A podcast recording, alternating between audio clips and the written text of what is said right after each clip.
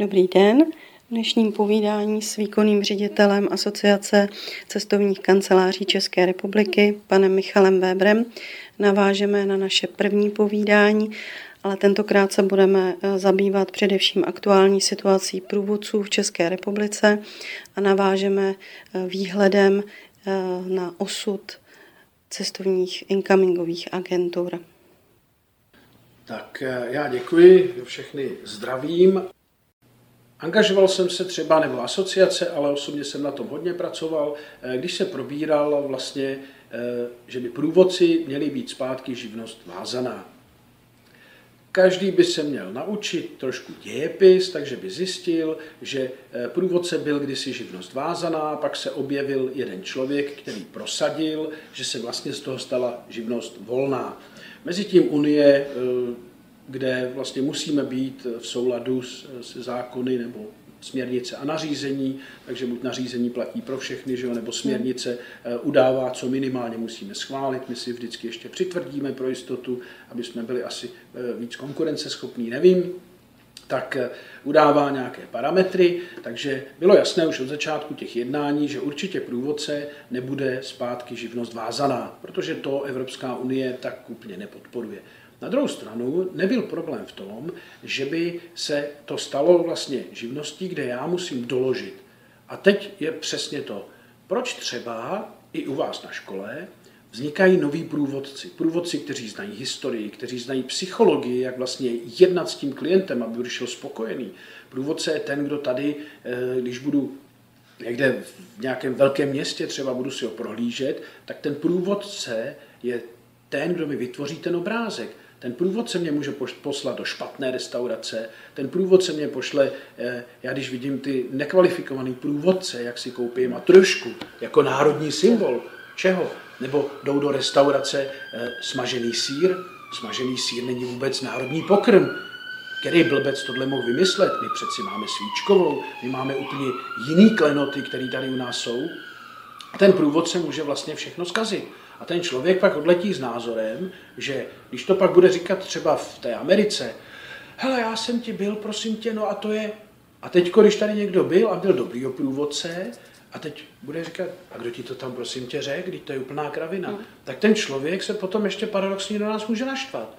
Takže já říkám, že to je důležitá součást. A proč tady studuje člověk opravdu od té historie, dějepisu a všeho, aby znal historii. A proč tady člověk studuje i, aby jako průvodce věděl, že v České republice není jenom Praha a že může i jako třeba jenom pražský průvodce, ale doporučit, jeďte tamhle na Moravu, nebo kolik jste říkali, že máte času, dva dny a nevíte, co s nima, tak nejlepší to bude třeba, eh, já nevím, v Poděbradech, to jsou taky lázně, hezký město. A ten průvodce dokáže, vlastně studovaný průvodce, kvalifikovaný, tak dokáže pracovat velmi dobře s tím turistou.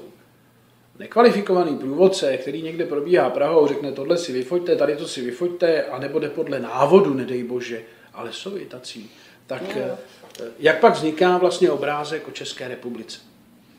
A my jsme se snažili vysvětlit, ano, tak pojďme, když už ty eh, studenti chodí na ty školy, mají tam ten svůj obor a podobně, tak by měli mít určitou výhodu. Ale na druhou stranu nechcem blokovat, možná někdo ve Francii taky studoval celkovou historii, ví toho o Praze taky hodně, nebo o České republice a chtěl by tady provozovat tu živnost. Jednoduchý. Svázejme to nějakou praxí, kterou už jsem vykonal, to znamená, že jsem něco dosáhnul, měl, mám nějaké vzdělání, které k tomu patří a to já si myslím, že je velmi důležitý. A jak ten Čech, tak ten Francouz přinesou to své vysvědčení, doloží nějak tu praxi a řeknou, fajn, tak my bychom chtěli být tím kvalifikovaným průvodcem. A to třeba v Německu je? Tam je to podmíněno praxí a pak dostanou certifikát vlastně třeba i Češi, že můžou teda provázet eh, na tom daném místě, protože jsou kvalifikovaní. Ano, ale jak je to u nás? U nás po roce a půl snažení došlo k tomu, že někdo rozhodl a já eh, si troufnu tvrdit, že to bylo politické rozhodnutí a možná rozhodnutí jednoho ega, Eh, který prostě nechtělo, tak eh, se stalo, že tady máme průkaz číslo jedna a průkaz číslo dvě. Zjednodušeně řečeno, eh, když přijdu a řeknu, podívejte se, založil jsem si tady živnost, mám tady živnostenský list a budu ten průvodce, tak bych chtěl jedničku. Dáte tisíci korunu a spokojeně odcházíte s průkazem s velkou jedničkou. No, nebo přijdete a řeknete, tak eh, mám tady vystudovanou tuhle tu školu, obor průvodce v cestovním ruchu, jsem znalej, už jako praxi jsem prováděl, takže mám i tady doloženou praxi, vzdělání a všechno. Zaplatíte 500 korun, to je skvělý, je tam sleva a dostanete průkaz číslo 2. A já se jenom pořád celou dobu ptám, co je lepší, být první nebo druhý? A z pozice jakýkoliv cizince, tak eh, jak to bude chápat? Co je víc, zlatá medaile nebo stříbrná? Já si pořád myslím, že zlatá. To znamená, že průkaz jednička a teď nastane ta situace, kdy jsme se snažili vysvětlit. To je fajn, že nám tady říkáte, že budete dělat kampaň, že jednička je jenom ten průvodce, který nemá kvalifikaci, ale umíme si představit v reálu, že ministerstvo dělá nějakou kampaň ve všech jazycích světa, v kterých se tu provádí a že přijde za turistou a řekne, prosím tě, tady ten s tím průkazem jedna nic neumí, on si to jenom koupil, ale ta dvojka, to je kvalifikovaný průvodce. Jak budeme vypadat ve světě, když tohle budeme vysvětlovat? No ta bene, už dopředu víme, že na to ministerstvo nemá, protože řekne, na to nemáme peníze. A Czech Turism řekne, zkrátili nám zase tady teďko rozpočet, fakt, nezlobte se. A teď, co bylo nejjednodušší? Nejjednodušší bylo se znovu zamyslet a mě překvapilo, že když jsme měli pozměňovací návrh, pojďme to uvést soulad, zrušme dvojku, e, udělejme z ní jedničku a jedničku zrušme. Prostě nechme opravdu hmm. toho, kdo bude kvalifikovaný. A po té krizi, která teďko je, budeme silnější protože budeme na startovní čáře mít opravdu jenom kvalifikovaný vzdělaný lidi a na těch bude do budoucna cestovní ruch stát. Zcela určitě. A i ten, jak všichni řeknou, blbej průvodce, s jakým chodí dvě hodiny a bere za to peníze. Ne, to je klíčový člověk, stejně jako někdo, kdo je v cestovní kanceláři nebo agentuře, nebo i v hotelu. Protože ten dává doporučení a ten dělá obrázek. A ten musí do budoucna být kvalifikovaný. A teď, když se teda podíváme, aby jsme na startovní čáře byli dobře, tak podpořme, že tu někdo studuje, studium běží, takže ty lidi budou k dispozici, ne, že nebudou, to jsou argumenty úplně lichý. A my už, když to šlo třeba do Senátu, tak zajímavé bylo, že senátoři, pro mě, já Senát uznávám, já bych ho rozhodně nerušil, tak ze 60 přítomných senátorů, opozice, pozice, pravice, levice, já nevím, jaká vlastně všeho chuť, a oni řekli, to by bylo ale daleko lepší, kdyby zůstal jenom jeden průkaz kvalifikací, když ty děti studují a podobně. Ze 60 přítomných 60 řeklo, takhle bychom to chtěli.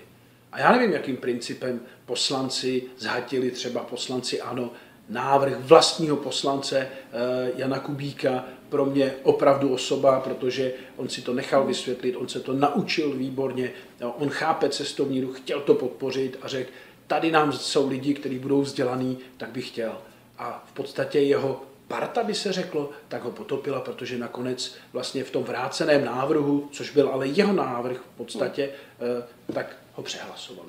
Mě to hrozně mrzelo, ale říkal jsem si, teď ministerstvo v létě má možnost, když tam seká různý zákony, máme nouzový stav, potřebujeme tomu pomoc a podobně.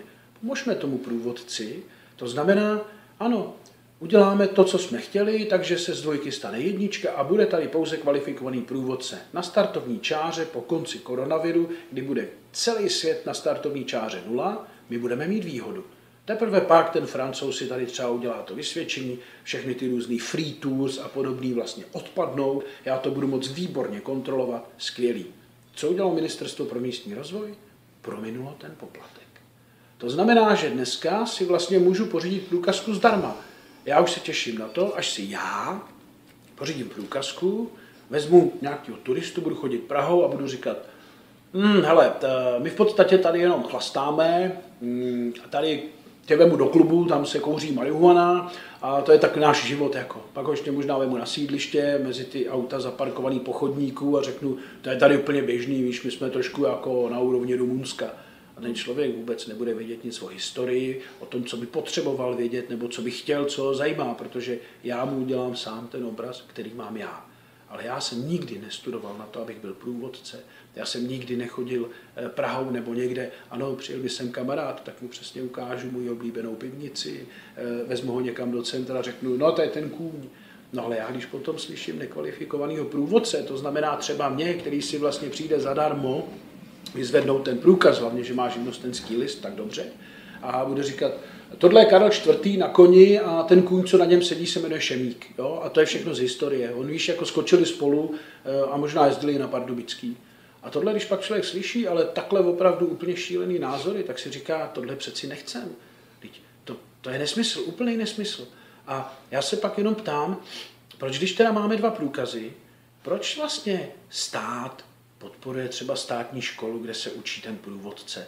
Proč rovnou, když někdo eh, přijde a řekne, já bych chtěl studovat na průvodce, tak proč neřekne, to je v pohodě, studovat nemusí, skočit tam pro průkazku a teď ještě do konce března je zdarma. Pak bude za tisíc korun.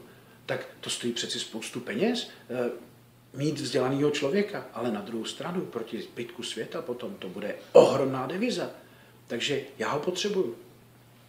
Já jsem rád, že spousta lidí pořád studuje cestovní ruch, protože já pro ně tu budoucnost tam vidím. Eh, ano, oni třeba skončí ve finále eh, a je to zase z pozice mnoha lidí, je to podřadný, jdu tamhle je tím hypermarketem, tam je taková ta lodička, že jo, a tam sedí paní za tou přepážkou. No jo, no tak tam prosím ťáka Brunhilda ji tam posadili a no tak prodává zájezdy. Ne, to je špatně, protože eh, tady ta budoucnost bude taková, že tady budou opravdu určitě zůstanou giganti, eh, lidi, kteří eh, budou jezdit na 10-14 dní někam, vyvalit se moře, jasně víc nepotřebuju, voda je slaná, dobrý, sluníčko svítí, děti jsou spokojení. Ale čím dál víc máme cestovatele, kteří jsou nároční a není to tak, že by ten trend, já se k tomu pak vrátím, kdo cestuje z cestovní kanceláří, ale do budoucna si myslím, že jak už se to vlastně začalo otevírat, takže začíná být klient, který je náročnější, klient, který už byl v té masovce a teď ho zajímají ty Gruzie, Kazachstány, Uzbekistány, zajímá ho Jižní Amerika, zajímá ho Afrika, ale střed Afriky, kam se běžně necestovalo. A ti lidé, kteří byli ty průkopníci, takže tam byli, tak eh, si to možná ještě dali dohromady sami. Ti lidé, kteří se trošku obávají, ale chtěli by to zkusit, jsou ty zákazníci té cestovní kanceláře. Takže i za tou přepážkou bude muset sedět ale kvalifikovaný profík, který dokáže těm lidem buď vysvětlit, že chcete-li někam do hor a teď se podívá a řekne, hm, tak přišel člověk z Holema, eh, tak nemůže říct, hele, jsi úplně blbej, ne, ty chceš jít tamhle jako na ty vysokohorský vejšlapy a máš tady hůl? Ne, on musí mít tu kvalifikaci do té míry, že je ta psychologie, eh, protože ten zákazník má nějakou představu a já mu musím v podstatě sám podsunout, že jemu dojde, že vlastně kravina byl na ty hory a vezme si něco jiného.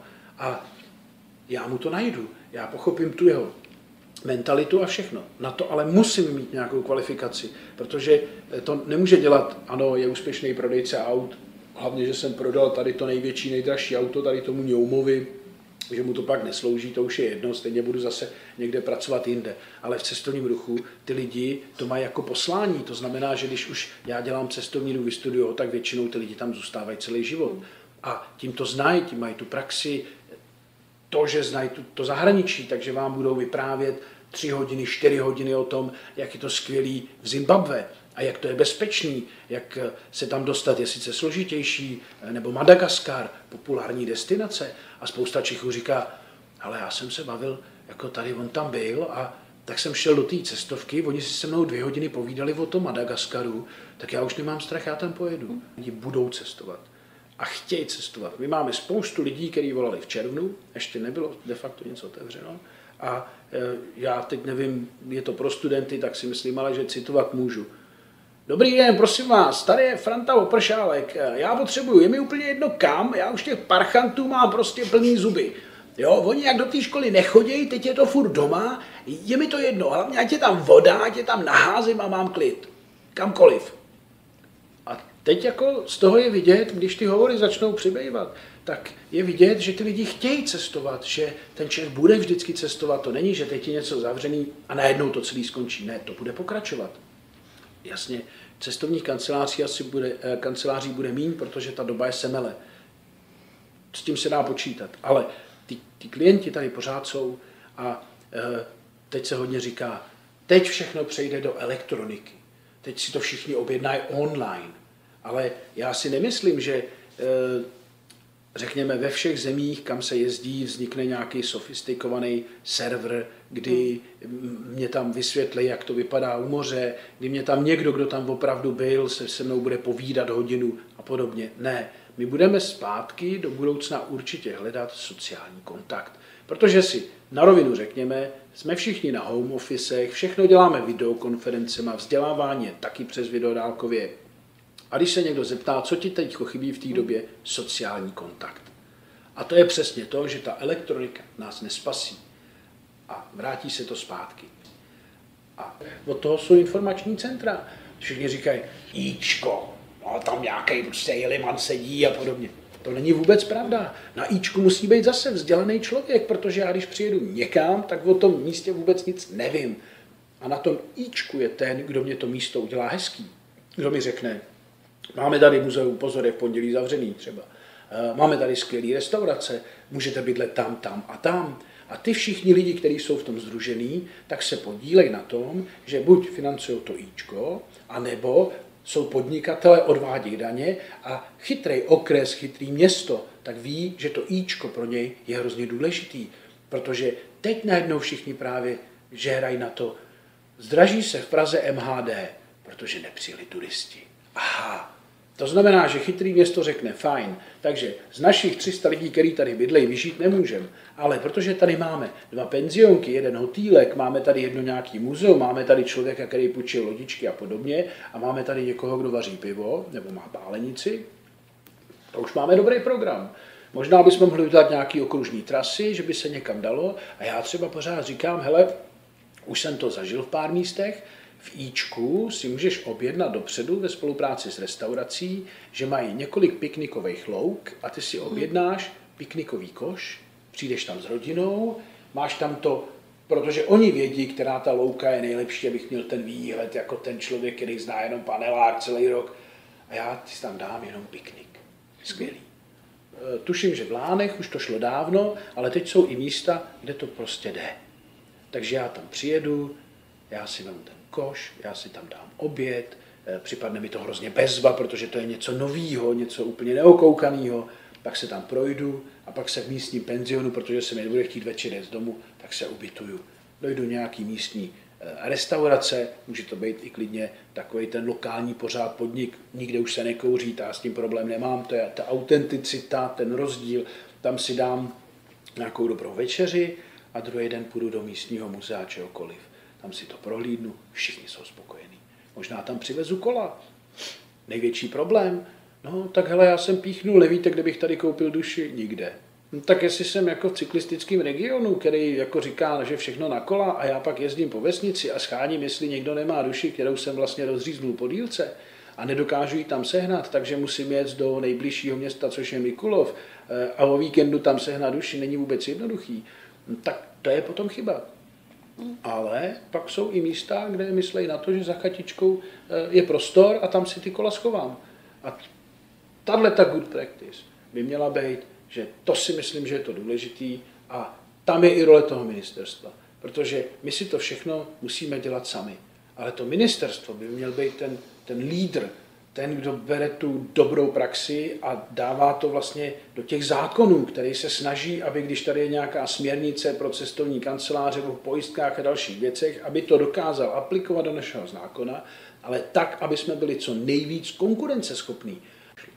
Takže já vidím pořád tu budoucnost dobře. Já tomu věřím, já mám rád cestovní ruch a věřím tomu, že do budoucna zůstanou ty destinace, ty letní, takže tam, kam se plácnu, je tam hodně turistů, to nevadí, je tam hlavně voda, je tam slunečník a je to bezva. A vrátím se spokojený, vrátím se odpočatý. Ale bude daleko víc těch specializovaných, protože budeme chtít víc poznávat. A řeknu Tajsko. Před 15 lety, když se řeklo Tajsko, tak to znamenalo co? Dovolená pro milionáře. Dneska Tajsko je běžná destinace. Ale k Tajsku se najednou velmi dobře začne otevírat Laos, Kambodža, Větnam. A kdo zná tu oblast, tak ví, že eh, Větnam eh, se snaží být velkým konkurentem pro to Tajsko. A teď vlastně v tomhle kontextu určitě, až zjistí, ale ty Češi sem vlastně jezdí, tak my bychom to měli nějak podpořit. Třeba se tady odevře tu centrálu a v tu chvíli ta spolupráce je zase úplně jiná. Já e, jsem byl docela nešťastný, když Czech Tourism přišel o část těch peněz, který e, vlastně dostává z toho rozpočtu, protože e, já se domnívám, a vzal bych to třeba na příkladu, snad to nikdo nikomu neřekne, Maďarsko. Tak Maďarsko tady mělo centrálu. Andráš Sírány. Protože každý by si to stejně našel. Andráš byl unikátní, protože v podstatě už podle jména jasně původ Maďarsko. Na druhou stranu člověk, který když bude mluvit česky, tak nepoznáte, že není Čech. A zná obě země velmi dobře. Takže měl asistentku, zavolalo se, Ahoj Andráši, já bych potřeboval uh, lázně, měl bych tady zájezd, uh, odvez bych tam nějaký Čechy, a, ale chtěl bych jako jiný, než mám. Za hodinu, za dvě volá Andráš, hele prosím tě, tak dávám ti dva kontakty, protože tohle to by asi ti sedlo. Fajn, to je biznisová stránka. Novinář. Pane Sírány, já bych potřeboval informace, jaký jsou nejlepší místa pro rodiny s dětma v Maďarsku. Hm, dejte mi hodinu. Za hodinu přijde kompletní Eh, seznam míst a podobně. Už je tady PR. A následně Andráš Sírány připravuje článek pro nějaký média a podobný, jak je v Maďarsku ještě třeba teď zrovna dobrý balaton. Takže co se stalo? Najednou Maďarsko začalo být, i přesto, že nemá to moře, protože my chceme nejvíc, no chceme to moře, tak i přesto vlastně, jo, tak pojedeme do Maďarska. Ale tady čtu článek, on je to skvělý na kolo, člověče, mají tam hodně těch cyklostezek, ne tras, že jo, protože co je cyklotrasa, to je hlavní ulice a tam jsou šipky, ale cyklostezka to už dává logiku, protože tam můžu vzít děti, aniž to tam nejezdí ty kamiony kolem mě. A Maďarsko jsme krásně Češi nastoupali na třetí místo ve statistikách na příjezdy turistů. Úžasný. No a pak si Maďaři začali myslet, že vlastně tu centrálu oni nepotřebují, eh, protože to vlastně běží asi samospádem. Tak ji tady zrušili. No a po třech letech, kdy to začalo strmě padat, protože si mysleli naivně, že to budou řídit tamhle z ministerstva, takže tam byla dáma, která uměla maďarsky a anglicky. Eh, když chtěl někdo, nějaký novinář něco, tak jí to musel napsat anglicky nebo maďarsky, ona mu anglicky nebo maďarsky neodpověděla, protože prostě sorry, nestíháme. No a začalo to padat ty čísla. Dneska už jsou zaplať pámu eh, zpátky, mají tady centrálu, nově, ale došlo jim, že já musím mít svého styčního důstojníka a to musí být člověk, který zná oba ty státy. Takže tady bude znát tu mentalitu těch lidí, protože chce jejich produkt prodat nám. A obráceně ten Czech turism, ten musí mít zase, a to třeba je i, já si myslím, váš student, protože to je ten člověk, který bude umět jazyky, bude umět skvěle tu historii, bude umět Českou republiku, jak to tady vypadá, a pak už mu jenom schází pochopit mentalitu země, kam by byl vyslaný třeba jako zahraniční zastoupení. Až ji pochopí, tak ten náš produkt prodá podle té mentality toho státu. Takže necpi mě, co nechci, ale prodej mě něco, co by se mně možná líbilo, ještě o tom nevím, až tam přijedu, tak řeknu, to se mně opravdu líbí. Hmm. A to je ten hlavní princip cestovního ruchu. A tohle to vždycky bude muset dělat buď člověk, který aniž by chodil do školy a e, já nevím co, tak se od malička zajímalo cestování, procestoval celý svět a podobně, a nebo někdo, kdo má kvalifikaci ještě k tomu. A tam bude ten rozdíl, že ten, kdo to hrozně zná, tak je sice srdcář, ale bude mu scházet přesně to vedení té psychologie, to jednání s tím klientem, bude mu scházet to základní právní povědomí. Já když vemu eh, před 30 lety, tak eh, prostě přestříhali se dráty, spadla železná opona, eh, stačilo zavolat, hele Franto, máš bůz, prosím tě, jo, jo, jo, jak jsem byl oni v Chorvatsku, víš, jako tak tam, no to to ještě bylo Jugoslávie, to je jedno, ale jako, tak tam mám nějaký ty apartmány, tak to narvem do busu, konec konců každý viděl seriál vyprávět, jak Iveta si založila cestovní kancelář a ono to frčelo samo. Do té doby, než se vlastně zjistilo, že ještě budou muset být nějaký zákony k tomu, že ten podnikatel, jo, dneska já si myslím, že už jsme se zase dostali ale do fáze, že a možná tohle to zase by byl princip pro stát. Jestli úředníci jsou na home office, jestli když všechno stojí, tak e, nemají co dělat, no tak e, by mohli třeba přemýšlet o tom, hele, pojďme dát dohromady nějaký manuál. Manuál podnikatele v cestovním ruchu já když si vemu, tak mě fascinuje, že dneska mají být všichni na home office. A ví někdo, co to sebou nese? Ví někdo, že musím eh, z hlediska třeba zaměstnance vidět to místo, kde on bude doma pracovat, že budu muset mu nechat eh, certifikovat v podstatě zásuvku, že tam přijde s počítačem z práce, nebo mu ho tam musím nainstalovat a další a další věci, že s ním musím dopodepsat smlouvu. Ne, prostě jsme chtěli zastavit koronavir, tak se řeklo, makej z domova. No tak dobře, někdo bude z domova makat, někdo si doma začne opravovat barák, že jo, bude imitovat práci, jasně, tam se oddělí zrovna od plev, eh, část bude pak nezaměstnaná, já myslím, že dobrý kapitalista, jak říkají, tak eh, dobrý zaměstnavatel rychle vyhodnotí, kdo pracuje z domova a je vděčný za to, že ušetří hodinu cesty do práce a hodinu cesty z práce, takže eh, klidně tuhle tu cestu i v obětu je vlastně ve hmm. prospěch té firmy, notabene teď v krizi. To si myslím, že jasně, ale Potom je i spousta dalších věcí, nařízení, oběžníků, příběžníků, já nevím čeho všeho. A e, ten podnikatel je kovaný v tom, aby uměl vytvořit zájezd, aby ho prodal, aby ten zákazník byl spokojený, aby se o něj postaral, aby ten delegát se v místě postaral, takže běžně cestovní kanceláře ty delegáty školej, protože zase delegát velmi důležitá osoba. Eh, už dávno jsou pryč ty dřevní doby, kdy někdo prodával skvělý hotel na pláži a dopředu věděl, že v tom hotelu bude bydlet jenom jeden, dva ty největší křiklouni ze zájezdu, protože když se tam přijelo, tak ten eh, delegát tam řekl, Hejte se, nezlobte se, ten zlej hotel udělal overbooking, takže teď jako pojedeme do hotelu, ale tady máte to i v podmínkách, že teda můžeme hotel změnit a akorát musí být stejné kategorie. Jo. No, takže v podstatě jedete tady do toho. To, že si tu kategorii přidělej sami, že si k tomu přidělej nějaký letadílka, takže hotel má sedm letadílek a ten za tou hlavní silnicí taky. A já pak tahnu toho nafukovacího krokodýla pro děti na tu pláž přes tu hlavní, ještě musím tahnout ty děti, tak bych někoho nejradši zabil, ale v těch podmínkách to mám. No ale to byli ti podnikatele, kteří trošku i třeba v té době, a bohužel to přetrvává, kazili to jméno cestovní kanceláře ten delegát byl ale školený, protože věděl, že z celé té skupiny se vždycky přihlásí někdo a začne lidi, to si necháme líbit, ne? To jako v žádném případě, my jsme si zaplatili ten dobrý hotel na té pláži, tak pojďme, vlítnem tam. A chytrý delegát přišel a říká, se vás, paní, eh, já myslím, že jeden pokoj by tam byl, takže eh, kdybyste to nějak uklidnila nebo něco, já bych zkusil to pro vás zařídit. A Češ se paní otočí a řekne, Helejte se, teď jsem s tím mluvila, no je to pravda, no, nedá se nic dělat, tak musíme do toho hotelu za tou silnicí, protože on je opravdu tenhle ten a může za to ten hotelier, no. Prej nám dají večer kobliu zadarmo, nebo já rohlíček, že jo, dalamánek, nebo jednu zmrzlinu. No tak jo, tak všichni sklopí hlavy, protože jdou za tím lídrem. A druhý den pak jdou na tu pláž a koukají, jak to? Já se tahnu z toho hotelu a paní je tady na pláži. A v tu chvíli, když to ten delegát dobře zařídí, tak ty lidi jsou naštvaní na tu paní, protože říkají, no tak jako, podívej se mrcha, ona nám to vlastně jako řekla, pojďme tam a nakonec je tady. To jsme mohli jet s ní, že jo? To jsme měli být jako v revoltě. Hmm. Ale nejsou naštvaní na tu cestovku. Já jsem rád, že ta cestovka už respektive ten management, který tam byl kdysi nebo podobně, protože to je všechno z praxe, to, co vyprávím, že už tam není, protože to byly opravdu, to bylo to špatné jméno, nejlepší poslat někam klienta, hlavně, že jsem utrhl ty peníze. Takže já si pamatuju, že byla třeba cestovní agentura, která e, fungovala na tom, že tam přišel klient a e, říkal, no já bych chtěl tady do toho Španělska, víte, a to, hm, tak se tak podívali.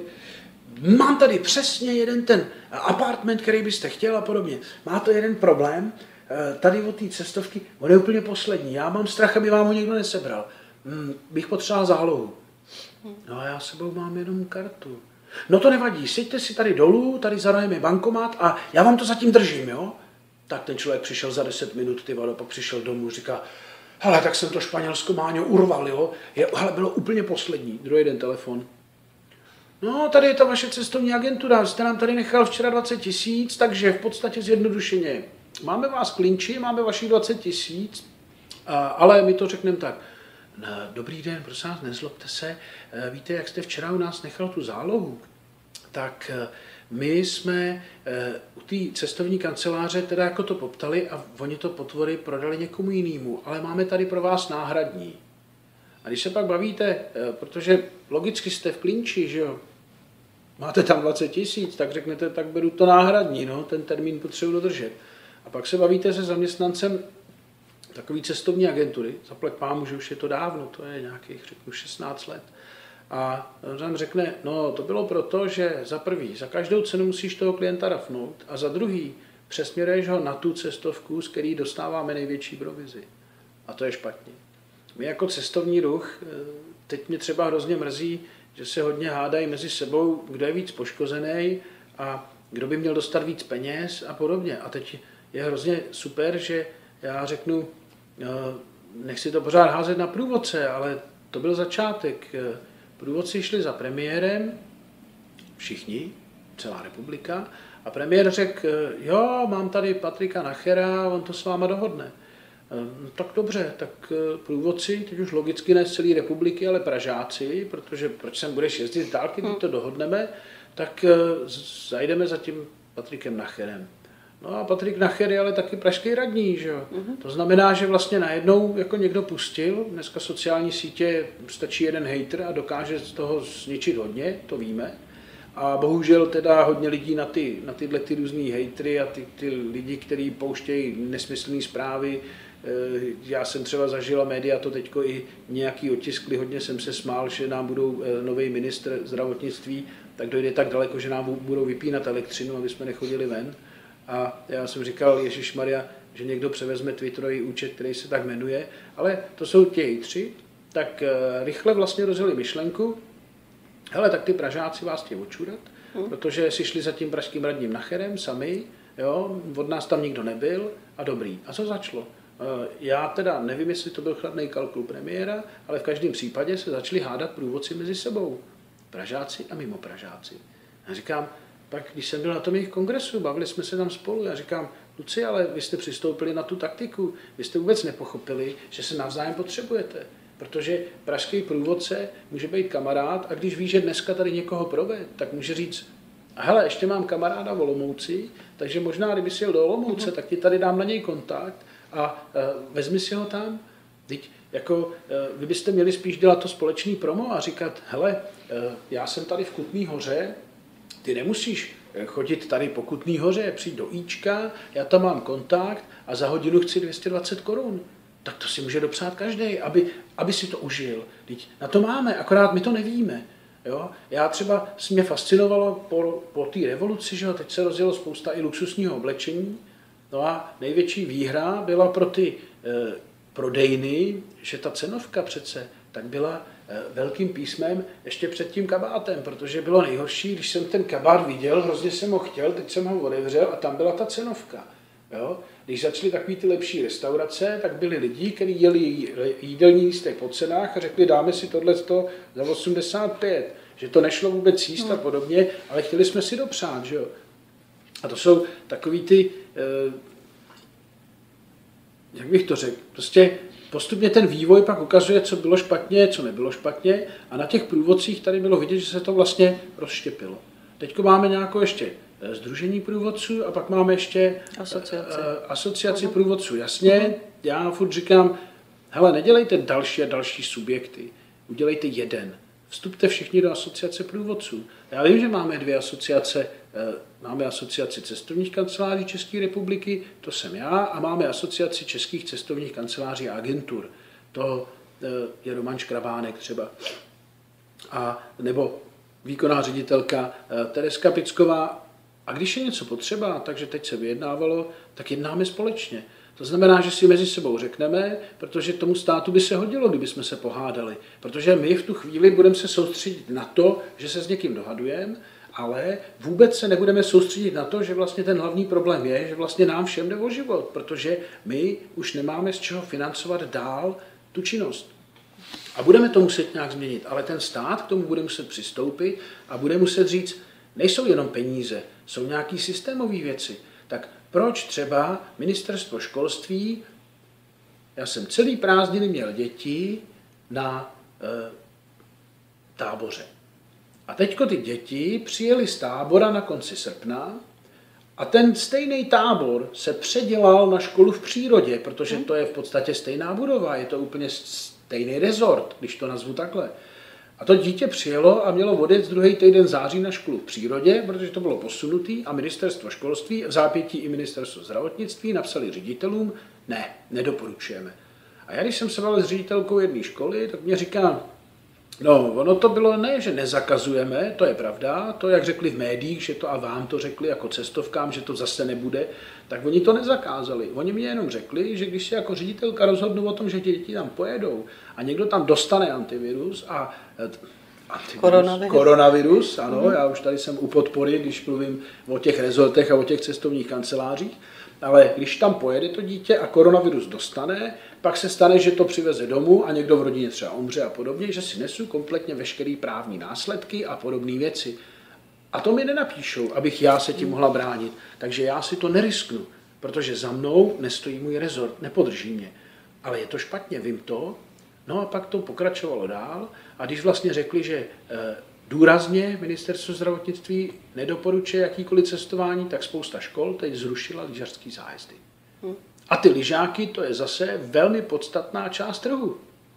A pokud jsem specializovaný na lyžáky, odjel jsem si ještě letos teda nějakou tu část toho března, takže ta sezona byla. Teď už jsem něco předstihu nasmlouval s těma školama, protože tam to není o, o ménech a o něčem, tam je to, že škola dopředu říká, budeme chtít jet třeba v lednu a teď mi to všechno spadne. A já jsem teďko teda e, něco prodal, mám zase nějaký peníze, teď se to zruší a já je musím vrátit. Ale já už jsem je použil i částečně na to, že teda mám nějakou krizi, potřebuji platit zaměstnance a podobně. Ale proč se to zrušilo? Protože minister zdravotnictví napsal, nebo protože minister školství napsal, nebo někdo, já nevím. Prostě stát, já tomu říkám stát. Dohodněte se úředníci mezi sebou a zkuste nás podpořit. Dejte nám dohromady, co máme všechno eh, nějak dodržovat, eh, přestaňte nás úplně nesmyslně třeba kontrolovat v nějakých kravinách, který kolikrát možná i státní úředník taky nedodržuje, vy jste home office a hmm. prověřený pracovní místo doma a další k tomu náležitosti. A pomocte nám třeba jenom morálně. Takže nám zajistěte, eh, běžte Ministerstvo pro místní rozvoj. Ano, my víme, že vy nemůžete ovlivňovat ministra školství, ale dejte mu vědět, že když zakáže cestování dětí, takže může zkrachovat několik cestovek, protože jsou na tom závislí za prvý a za druhý. Pojďme si zkusit sednout a vysvětlit si, jaký rozdíl je v tom, když 31. srpna dítě odjede a do stejného rezortu se vlastně má vrátit 1. září na školu v přírodě. To je tak, jako mě nikdy nikdo nedokázal vysvětlit, proč celý léto v Praze koronavirus útočil pouze v metru a proto jsem tam musel mít roušku, ale neútočil na mě v tramvaji. Já jsem to nikdy nepochopil a já bych byl rád, kdyby mi to někdo vysvětlil. Kdyby tenkrát se přenastavily semafory, takže furt někde, kde nikdo nechodil, blikala červená, že jo, protože abych nemačkal čudlík. Najednou se ty čudlíky pustily, najednou už to nikdo neřeší, ale nikdy nikdo nepřišel a neřekl, hele, my už jsme zjistili, že to není tím dotykem, nebo že už si všichni mají ruce, tak je to v pohodě, tak nemusíme zbytečně odvírat ty dveře. A e, kde jsou takové ty proklamace, e, MHD bude jezdit víc, aby těch lidí bylo míň v každém voze. No a dneska jsme na čem? Dneska jsme na tom, že noční provoz už skoro není, e, dneska skoro nikdo nejezdí, všichni mají strach a je šest měsíců poté, co vlastně byla první vlna, ale nikdo nám nedokázal vysvětlit, o čem to vlastně je. A ty lidi jsou už zoufalí, mají strach, začali hrozně šetřit. Z pozice cestovních kanceláří si myslím, dobrý. Protože já osobně se domnívám, že až se vyndá statistika, tak víc lidí se nakazila v Jižních Čechách než v Chorvatsku. To je jasný. Dneska, když se podívám právě na to incidenční číslo, tak možná odjet z České republiky do ciziny, pokud nás ještě někde vůbec teda pustí bez testu, tak je e, úžasný, protože to je větší pravděpodobnost, že se nenakazím, než když budu tady doma třeba v Praze. Eh, co bych čekal třeba i od státu v tuhle tu chvíli, eh, když už se zase vrátím k cestování celosvětově nebo i k příjezdu těch zahraničních turistů, tak jednoznačně. Já když pojedu do ciziny, berou mě jako eh, jednoho z nejvíc nakažených, přijeď s testem. Fajn, takže PCR test. Němec, když by chtěl jet sem, tak řekne, mně to nevadí, že tam je hodně nakažených, protože si myslím, že po Karlově mostě nechodějí, takže to já bych do té Prahy jel. Mám problém, když se vrátím domů, musím se prokázat testem. Fajn. Takže ale státe. Máme tady odvážlivce, který by sem přijeli i přesto, že jsme jedni z nejhorších na světě v nákaze. Ale budou muset mít domů test. Nechtěl bys ten test pro takovýhle turistu, který tu bude tři dny udělat zdarma? A nebo potřebujeme cestovat do ciziny a ten zákazník cestovky ani cestovka za to, že se to tady takhle rozjíždí, nemůže. To si musí zpytovat svědomí někdo jiný. Takže nechtěli byste aspoň, když nic jiného, udělat, že test bude opravdu za náklady? Proč jsou země, kde po té, co zavedou testy, tak se omluvějí, že podle laboratoře v těch soukromých to stojí v přepočtu i 800 korun. Proč u nás ten test stojí 1750? Proč tady říkáme, jak nestíháme testovat, nestíháme trasovat a podobně? Na druhou stranu trvalo dobře tři měsíce, než eh, teda akceptovali, že PCR test ze zahraničí země Evropské unie tady bude akceptovaný. Ale ten náš, když budete chtít potvrzení, tak nebude 1750, ale abych mohl vycestovat do ciziny v angličtině 2000-2200. A ono, pokud mám zájezd za 15 tisíc a přidat si k tomu 2200, protože se chci dostat jenom do obyčejného Řecka, samozřejmě neobyčejná dovolená, ale obyčejný Řecko, když to tak vemu, tak to už je hodně peněz.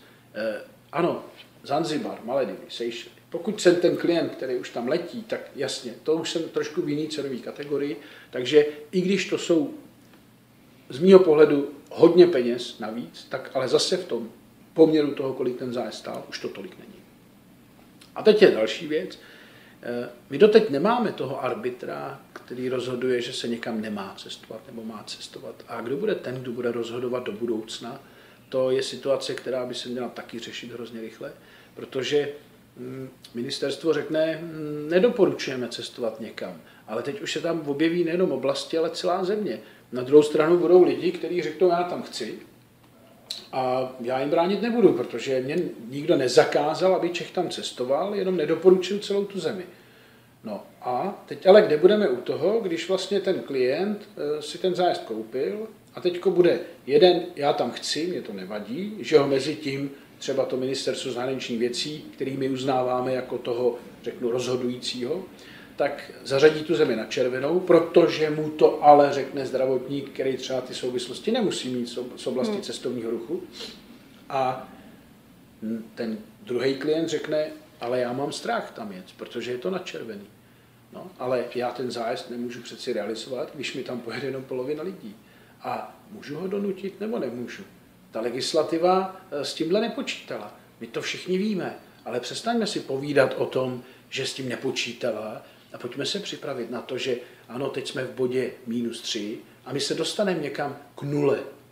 Ta startovní pomyslná čára pro celý svět.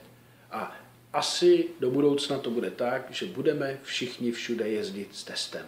Hmm. Tak pojďme vymyslet to, že ten test bude stát opravdu 4-5 stovek, což je i částka, kdy eh, cestovní kancelář to přidá rovnou do ceny zájezdu, kdy eh, je spousta, já vím, že třeba Tunisko úplně v tom prvopočátku řekli, helejte se, tak jestli se od nás budou ty lidi vracet s testem, tak my jim ho tady uděláme před odletem.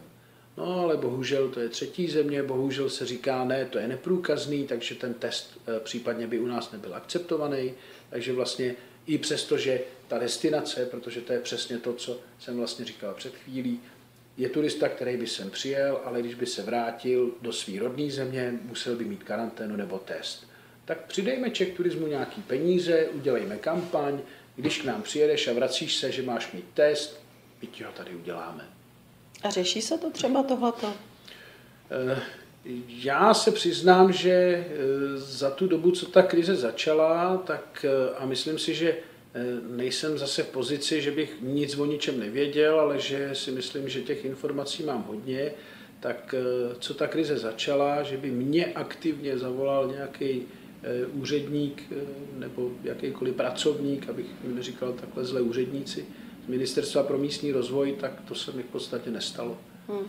Ano, voláme tam, říkáme jim ty problémy, oni se nám snaží vysvětlit, že to my vidíme moc černě, že to problém není, a e, já si myslím, že tím jenom vlastně e, tím říkáním, proč něco nejde a to nemyšlení na to, že ještě tady bude nějaký zítra a ne, že tak se prodloužil nouzový stav, jedu si dal na home office a my když tohle nechytíme včas, tak my jenom posouváme ten ohromný, to je jak když se staví sněhulák, tak kutálíme tu kouli e, tím vlhkým sněhem. Problém je, že na konci je potom sráz, takže se bude kutálet větší koule a mě bude hrozně mrzet, že Já znám spoustu těch eh, srdcařů z cestovních kanceláří, to není jenom z těch největších, ale jsou to i právě ty středáci, jsou to ty malí, kteří jsou opravdu postavený na tom, eh, na tom vlastně, já nevím, na té lásce k tomu cestování těch lidí, který zase oceňují, že my jim připravujeme právě ty právní rozbory a podobně. Nás to jako asociaci stojí strašný peníze a my to připravujeme kvůli tomu, že stát furt něco zavádí, ale sám to nedokáže vysvětlit. No takže kvůli tomu pak potřebujete další a další právní rozbor. No ale e, je to prostě problém. A tohle by měl třeba ten stát si myslím podpořit. Ale když nám potom pořád vysvětluje, hele, ne, vidíš to černě a teď jako nám nikdo nevolal, nebo možná největší cestovka takovýhle problém nemá. No ale dobře, tak já si nemyslím, že bude potom ten princip, že někdo za sebou třeba může mít toho eh, drahého investora nebo bohatého investora, který ho podrží vlastně v té krizi. No ale my tady máme spoustu malých podnikatelů, eh, kteří si nešáhli na nic, eh, teďko dostanou, řeknu, a já to klidně nazvu mrzkým, mrzkým příspěvkem na něco, protože většina z nich už ze svého dala 4, 5, 6, 7, 10 krát tolik, než vlastně ve finále dostane. Jsou tady, hm, řeknu, podporovat průmysl. Eh, já jsem jenom zvědavý, protože pořád říkají, že jsme ta laciná montovna.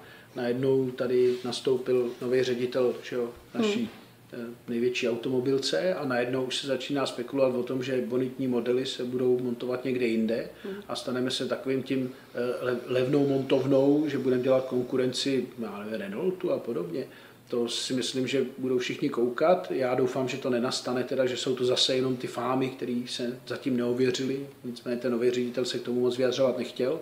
No ale v tu chvíli všechno půjde dolů. A já musím držet ten průmysl, já musím držet tu zaměstnanost a musím si spočítat, jestli se mi vyplatí teď podržet cestovní ruch větší částkou. Já si myslím, že eh, dohromady, pokud budeme někde kolem 2 miliard, ale nastoupila druhá vlna, takže to bylo za to období, co bylo, tak by to asi vyšlo. My máme ale jenom čtvrtinu té částky, eh, ještě navíc eh, nějaké skupiny se tam dost dobře nevešly, což bude agentura, která prodává letenky, takže ta zůstává vyset. A eh, pokud to nepodpoříme celý, tak to spadne a bude tady zbytečně nezaměstnaných. Takže teď si asi musí nějaký ekonom, to já zase tak nejsem, spočítat, jestli se vyplatí mít tady lidi na podpoře, následně lidi nezaměstnaný, kteří už jsou bez podpory, ale nejsou zaměstnatelní, protože cestovní ruch ještě nefunguje, a spolehat se na to, že eh, Češi pojedou po České republice, tak ty peníze neutratí v cizině, ale naopak tady, když cestovky nebudou, tak to je úplně cesta do pekla. Za prvý, kdyby se takhle choval každý stát a nikdo nikam necestoval, no tak eh, to nám nepřijede těch přes 200 miliard, který sem přijedou s těma turistama. Zase ušetříme teda těch 34 miliard, eh, což je trh cestovního ruchu v zájezdech, ale musíme odečíst, že část toho tady zůstává, protože to jsou vejplaty těch lidí, kteří hmm. pracují v cestovkách a řeknu, taky je tam právě ta zranitelná skupina, to zná ta matka samoživitelka s dítětem, která to bohužel třeba dostane padáka, protože cestovní ruch nikdo nepodpořil. A znova eh, zase řeknu, možná na závěr, aby to zase nebylo tak úplně dlouhý, protože já se rád poslouchám, lidi říkají, jsi placený od slova, Michale, tak eh, nejsem. Ale nikdo tady si neuvědomuje, že eh, pokud cestovní agentura v cizině nechytí klienta přes třeba svého partnera a nepřipraví ten program, tak sem nepřijede zahraniční turista. Má to vliv na to, že se spotřebuje míň elektřiny, takže to je další, co jsme slyšeli, vodní stočný, co, což by se zdražilo, protože je menší spotřeba, ale údržba těch sítí stojí pořád stejně. Eh, že se eh, v Praze zdraží MHD a není to eh, otázka rivality, že v Brně je dražší a v Praze je levnější, ale je to otázka toho, že nepřijeli turisti, takže ten, ta hlavní část toho, kdo platí vlastně to MHD, tak nebyla. Následně ten, kdo dělá ty džemy na ty snídaně, ten pekař, kdo vaří pro ty hotely nebo peče pro ty hotely, ty dodavatele toho masa a všeho do těch restaurací, kam chodili turisti, pivovar, protože proč tady se vypije nejvíc piva na hlavu? Ano, ale když to přepočítám, tak nejvíc tady vypijou turisti, takže my na tom zase nejsme, že bychom byli alkoholici. Ale to je zase, eh, ten turista si nebude tu Plzeň nebo to pivo, Budvar kupovat doma, že jo? ten ho chce zažít tady. Tak to je další. Prádelny, když hotel neubytovává, tak prádelna nepere.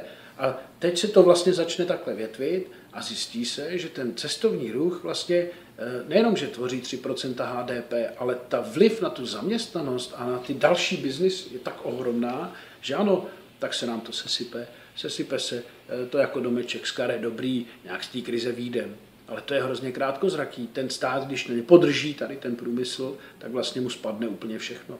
A pak bude přemýšlet, že mu teda zbyla jenom ta, já řeknu teď dobrá montovna z mého pohledu, vůbec to nemyslím zle, protože si myslím, že děláme velmi kvalitní auta, protože když bude přemýšlet tamhle vlastně hlavní koncern, že děláme konkurenci Audi a proto je potřeba ubrat, tak ano, protože umíme pracovat dobře, když chceme eh, a umíme dodržovat všechno, když chceme. Teď se nám třeba nechce nosit roušky, protože nám nikdo nevysvětlil proč, ale eh, v tomhle kontextu Měli bychom zejména udržet cestovní ruch, zejména udržet to malé podnikání, protože ve chvíli, kdy vsázím jenom na jednoho velkého koně, tak ten, když si zlomí nohu, tak vlastně všechno bude eh, de facto pod kytky, když to řeknu česky.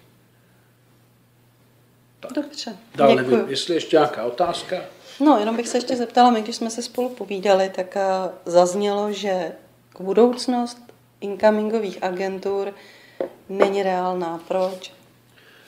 Uh, no, incoming jako, jako takový v takové té představě, jak fungoval, tak uh, si myslím, že bude hodně zanikat v tom, že uh, začne tady za prvý dominovat ta elektronika, jak já říkám, elektrická destička přirostlá do ruky každého dneska studenta, školáka a malého dítěte. Na druhou stranu je pravdou, že tyhle ty mobilní telefony a ty všechny aplikace, které vznikají a tak, tak eh, skončí, že eh, část lidí bude mít prostě svý tři, čtyři oblíbený informační místa, tam bude čerpat, ty bohužel budou ovlivňovat jejich mínění, jejich výběr a další věci, protože zavádění třeba dalších a dalších slevových karet pro další a další regiony, tak to už se v tom nevyzná Čech, na to, aby se v tom vyznal cizinec. Takže to bude směrovat někam jinam, ale rozhodně v budoucnu to bude mít eh, velký vliv na cestování. A to znamená, že já už eh, opravdu, eh, tak jak si běžně hledám přes Booking Hotel, když někam chci hmm. vyrazit, rovnou se spojím tady s, s někým, tak tady spíš bude místo incomingu, který by lovil aktivně někoho v cizině a podobně, tak vznikne určitá třeba firma, nějaký receptiv operátor, někdo, kdo tady vlastně se postará v místě o toho turistu a bude to obdoba, je to teda z pohledu asociace černý podnikání, když si jedna rodina odjede do Tajska, zjistí, že je to tam fajn, v Tajsku si udělá cestovní agenturu, aby tam byla legální v Tajsku, eh, stránky udělá kompletně v češtině, eh, zařídí tam všechno. To znamená, že vy hmm. napíšete, chci tam do toho místa, oni jsou potapěči, takže vám řeknou, takže zařídíme vám hotel, zařídíme vám letenku a vlastně dají dohromady to aranžma. Mm-hmm. Pak už si sam, sama vlastně platíte, eh, ten nebo ten, kdo tam jede, a oni ještě vám třeba nabízí to potápění. Takže se tam jdete někam potápět, to je ten jejich hlavní příjem a pak ta provize z toho aranžma. Dneska už je běžný i tady u nás, že chcete do ciziny, takže máte firmu, která vám udělá takzvaný itinerář, eh, Ona si pak případně vlastně z něčeho dostane provizi, anebo za ten itinerář, takže návrh hotelu, návrh trasy, návrh všeho, zaplatíte pět stovek, šestovek, tisíc, různě a dostanete nějaký papír, kde co máte. Eh, ve chvíli, když vám začnou dělat rezervace a podobně, na, začínáme na to koukat, jako že to supluje cestovní kancelář, protože to je jenom vlastně zastřeně mm-hmm. de facto to, co by mělo mít koncesi.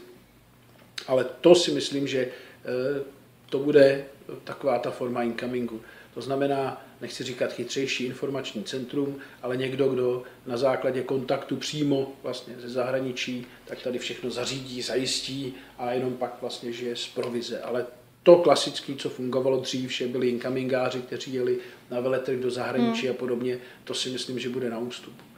Ale jak říkám, já osobně stále jsem staromilec a věřím tomu, že tak, jak nám chybí ten sociální kontakt, tak se prostě vrátíme do těch cestovních kanceláří, do těch kamenných cestovních kanceláří, protože nechcem nikoho vidět na videokonferenci, eh, kdo ví, jak je ta fotka stará, konec hmm. konců, možná i to video, co vidíme, ale eh, sociální kontakt nám už teď všem chybí.